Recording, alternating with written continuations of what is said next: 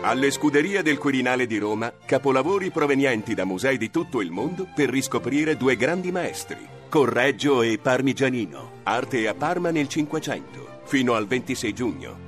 Scuderiequirinale.it Galimberti, professore, buongiorno e benvenuto. Buongiorno. Filosofo e psicanalista che insomma ragiona da tanto tempo anche sullo svuotamento dei giovani che spesso porta a fare anche scelte assurde e che sicuramente dimostra un grande disagio. Le vorrei chiedere seccamente, no, non, eh, innanzitutto se secondo lei intervenire sul rapporto droga-giovani con le forze dell'ordine è una scelta appropriata. Ah, Benesseyag, che è un filosofo francese molto interessante, che aveva scritto un bel libro L'epoca delle passioni tristi, diceva che se non si fa l'edipo in casa poi lo si fa allo stadio con la polizia. Nel senso che i giovani per diventare adulti hanno anche bisogno di confliggere, e detto tra parentesi, sconfiggere il mondo genitoriale. Se non accade nelle negli ambienti morbidi e tutto sommato tollerabili delle famiglie accadono in piazza.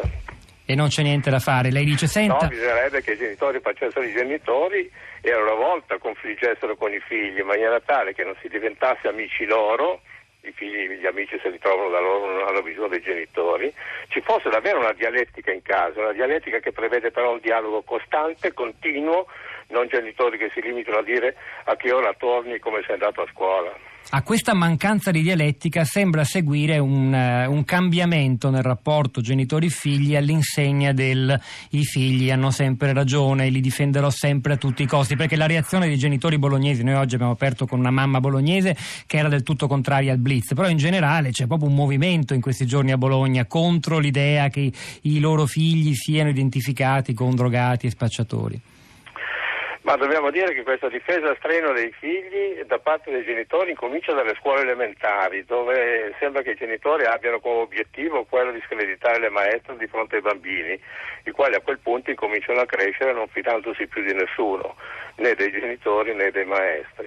Poi questi genitori invasivi occupano per esempio nell'Open Day all'Università Policlinico di Milano le sedute per informare gli studenti qual è il loro corso di studio, ma fino a quando li devono tenere a baglia? Fino a quando devono fare i sindacalisti dei loro figli? E questi figli come fanno a diventare adulti se non assumono loro stessi le difese nei confronti dell'aggressività del mondo, ma sono sempre tutelati dal mondo genitoriale. Senta, ma in questa grande tutela da parte dei genitori, che sicuramente non c'era 30-40 anni fa, non c'è anche maggiore affetto? Non è anche una cosa buona, bella, e giusta? non è affetto, è resa.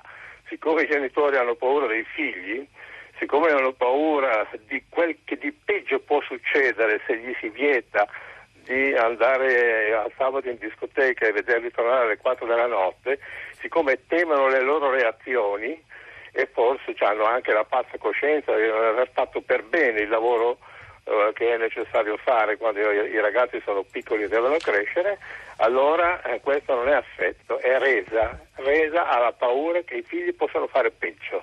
Senta, non posso esimermi da farle una domanda che si lega a una vicenda di cronaca tra le più commentate in queste settimane. L'omicidio, la barbara uh, uccisione di Luca Varani, il 23enne, che ha ricevuto 30 coltellate da due suoi poco più che coetanei, erano un po' più vecchi, Manuel Foffo e Marco Prato, in, in pieni di alcol e droga, il desiderio di uccidere, poi sulle motivazioni c'è un'inchiesta in corso, lo sapremo mm, tra molto tempo, io credo.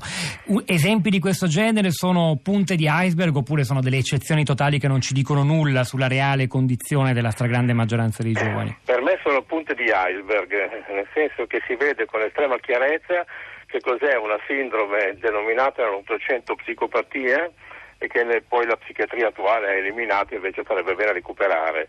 Vuol dire che la psiche non registra la differenza tra il bene e il male, non registra la differenza tra corteggiare una ragazza e stuprarla, non registra la differenza tra insultare il professore, che abbiamo fatto tutti, o prenderlo a calci.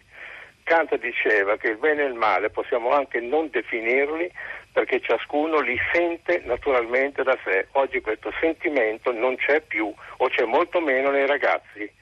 Per cui anche nei processi non bisogna limitarsi a vedere se l'imputato è in grado di intendere e volere, bisogna anche considerare se è in grado di sentire cioè non hanno la risonanza emotiva delle loro azioni.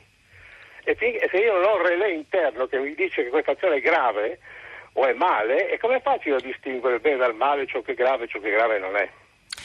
Senta Umberto Galimberti, a proposito di questo nichilismo, citiamo ancora il sottotitolo del suo libro L'ospite inquietante e giovani e il suo rapporto con la droga. Citavo poc'anzi il rapporto del CNR appena pubblicato, eh, un cui estratto è anche sul nostro blog La città di Radio 3, che parla della diffusione dell'eroina. 31.000 adolescenti, di cui 9.000 con meno di 15 anni sono entrati in contatto con l'eroina, ne stanno facendo uso in modo diverso dal passato, non più siringhe, quindi forse il pericolo AIDS e epatite C è scongiurato, ma l'eroina l'eroina fa malissimo. Questo significa che c'è una deriva in- inarrestabile verso le droghe e droghe sempre più pesanti oppure no? Che, che strumenti metterebbe in campo lei dopo la diagnosi? Ci dia in un minuto una terapia possibile, meno di un minuto.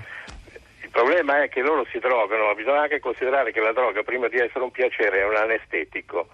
Se io davanti a me non è prospettiva, se il futuro è vuoto e quindi non retroagisce come motivazione perché devo studiare, perché devo lavorare, allora cosa succede? Assumo la droga proprio per non essere in un mondo che non mi convoca, non mi chiama per nome e non voglio provare quotidianamente la mia insignificanza sociale. E questa è anche la ragione per cui i giovani vivono di notte e dormono di giorno. Non essere in un mondo per il quale non conto niente.